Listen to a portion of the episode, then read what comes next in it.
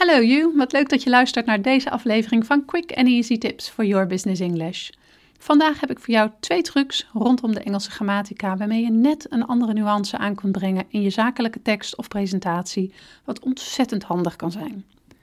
Mijn naam is Anneke Penella Drijver van Improve Your Business English en de auteur van het boek Master Your Business English: Communicate with Power in 7 Simple Steps.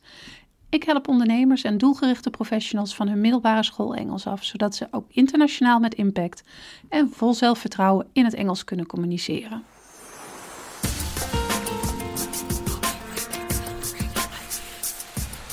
In het bedrijfsleven draait het vaak om nuances. Het gaat vaak om details die de ene deel net iets beter maken dan de andere. Elke seconde telt op Wall Street. En als het gaat om klanten, kan één extra zin op de bon ervoor zorgen of deze wel of niet tevreden is. Kortom, nuances zijn belangrijk. Nu zijn er ook nuances in de Engelse taal en deze nuances kunnen ervoor zorgen dat je tekst net een andere twist krijgt, misschien precies de twist waarnaar je op zoek bent. Op die manier kun je in je presentaties, e-mails of artikelen een verhaal precies zo overbrengen als jij wilt. Daarom vandaag een kort lesje nuances in zakelijke teksten. En met als basis voor deze nuances de Engelse grammatica. Een van de belangrijkste regels is de regel van de passieve vorm, ook wel de leidende vorm genoemd. Een zin kan in de actieve of in de passieve vorm staan. In alledaags taalgebruik wordt het er over het algemeen gebruik gemaakt van actieve zinnen, zoals I sent the invoice to the wrong company. ik heb de factuur naar het verkeerde bedrijf gestuurd. Maar als je van deze zin een passieve zin maakt, verplaatst de focus zich van degene die de actie doet, in dit geval I, naar de actie zelf. De zin wordt dan: The invoice was sent to the wrong company. De factuur is naar het verkeerde bedrijf gestuurd. Merk je dat er in de passieve zin niet gesproken wordt over het feit dat jij degene was die een verkeerde actie had uitgevoerd, maar alleen maar wordt gezegd dat er een actie heeft plaatsgevonden. Nu snap je vast ook waarom de zin you are fired, oftewel je bent ontslagen, veel vaker gebruikt wordt dan I'm firing you. Ik ontsla je. Heel simpel, bij You Are Fired wordt de focus op de gebeurtenis gelegd en niet op de persoon die ontslaat, waardoor de dader er als het ware makkelijk mee wegkomt. Hoe je deze regel nu toepast in het zakenleven. Er zijn vier situaties waarin dit een handige manier kan zijn. Namelijk 1. Bij het beschrijven van een probleem, waarbij je je niet wilt focussen op je eigen rol in het probleem. 2. Als je iets vertelt waarbij het niet belangrijk is wie het heeft gedaan, maar dat het is gedaan. 3. Om het iets formeler te maken. Als je vaak I of you gebruikt, wordt iets persoonlijker. En bij een passieve zin is dat niet nodig. 4. Als je een probleem beschrijft en iemand niet direct wilt beschuldigen, als je een passieve zin gebruikt, hoef je namelijk geen namen te noemen.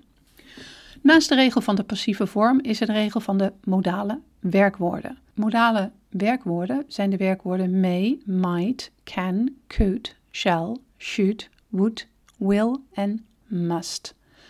Deze worden gebruikt in combinatie met een ander werkwoord om daar meer betekenis aan te geven. Er zitten echter kleine nuanceverschillen tussen de modale werkwoorden en deze verschillen worden vaak niet goed aangeleerd of vergeten. Terwijl het wel degelijk belangrijke verschillen zijn.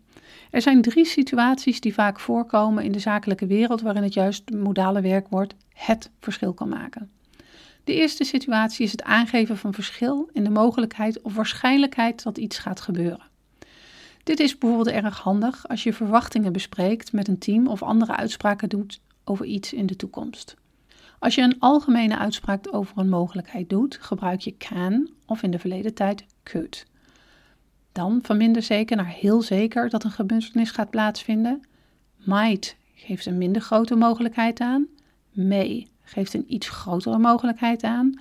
Met should geef je aan dat er een grote waarschijnlijkheid is en dat iets volgens jou zou moeten gebeuren. En met must geef je bijna zekerheid van een gebeurtenis en benadruk je dat het volgens jou erg belangrijk is dat het gebeurt. De tweede situatie waarin je zulke werkwoorden kunt gebruiken is bij het bespreken van bekwaamheid. Hoe bespreek je bijvoorbeeld sollicitanten? Dit kan een handig hulpje zijn. Can in de verleden tijd could wordt gebruikt om te zeggen dat iemand ergens toe in staat is. Als jij overtuigd bent van een sollicitant, zeg je bijvoorbeeld: I think that he can really make a difference in the finance department. Could have wordt gebruikt als je wilt zeggen dat iemand ergens de kans toe heeft gehad, maar het niet heeft gedaan, ofwel als iemand een kans gemist heeft. Je gebruikt dit bijvoorbeeld in een zin als: He could have had that degree in three years, but he spent six years at university. What does that say about a person? Tot slot is er een verschil in welk werkwoord je gebruikt bij het stellen van vragen. Wil je een beleefde of formele vraag stellen, gebruik dan could, would of may. Wil je een gewone of informele vraag stellen, zoals aan een collega, dan kun je can of will gebruiken. Zoals je merkt is er een gepast modaal werkwoord voor elke situatie. Zorg ervoor dat je het onderscheid goed kent. En dit zijn slechts twee voorbeelden van de manier waarop een goede kennis van het Engels je verder kan helpen in de zakenwereld. Maar zo zijn er echt nog veel meer te bedenken. Als jij je Engelse grammatica een boost wil geven, en ik garandeer je dat je er veel aan gaat hebben als je regelmatig in Engels sprekende omgevingen werkt, raad ik je aan onze online training Instant English Boost online te volgen. De link ernaar vind je in de beschrijving. En om deze podcast af te sluiten, nog één keer de twee belangrijke regels. Allereerst is het regel van de passieve vorm. Deze gebruik je bij een probleem waarbij je niet wilt focussen op je eigen rol in het probleem of als je niet direct iemand wilt beschuldigen. Daarnaast gebruik je die als je iets vertelt waarbij het niet belangrijk is wie het heeft gedaan, maar dat het is gedaan. En tot slot helpt de passieve vorm je om een zin formeler te maken, omdat je dan niet het persoonlijke I of you hoeft te gebruiken. Daarnaast is er de regel van de modale werkwoorden. En als je deze werkwoorden goed kent, kun je beter het verschil in mogelijkheid of waarschijnlijkheid aangeven, bekwaamheid van sollicitanten bespreken en de juiste vragen stellen. Vergeet vooral niet je te abonneren op onze podcast. And then I hope to see you next time met quick and easy tips for your business English.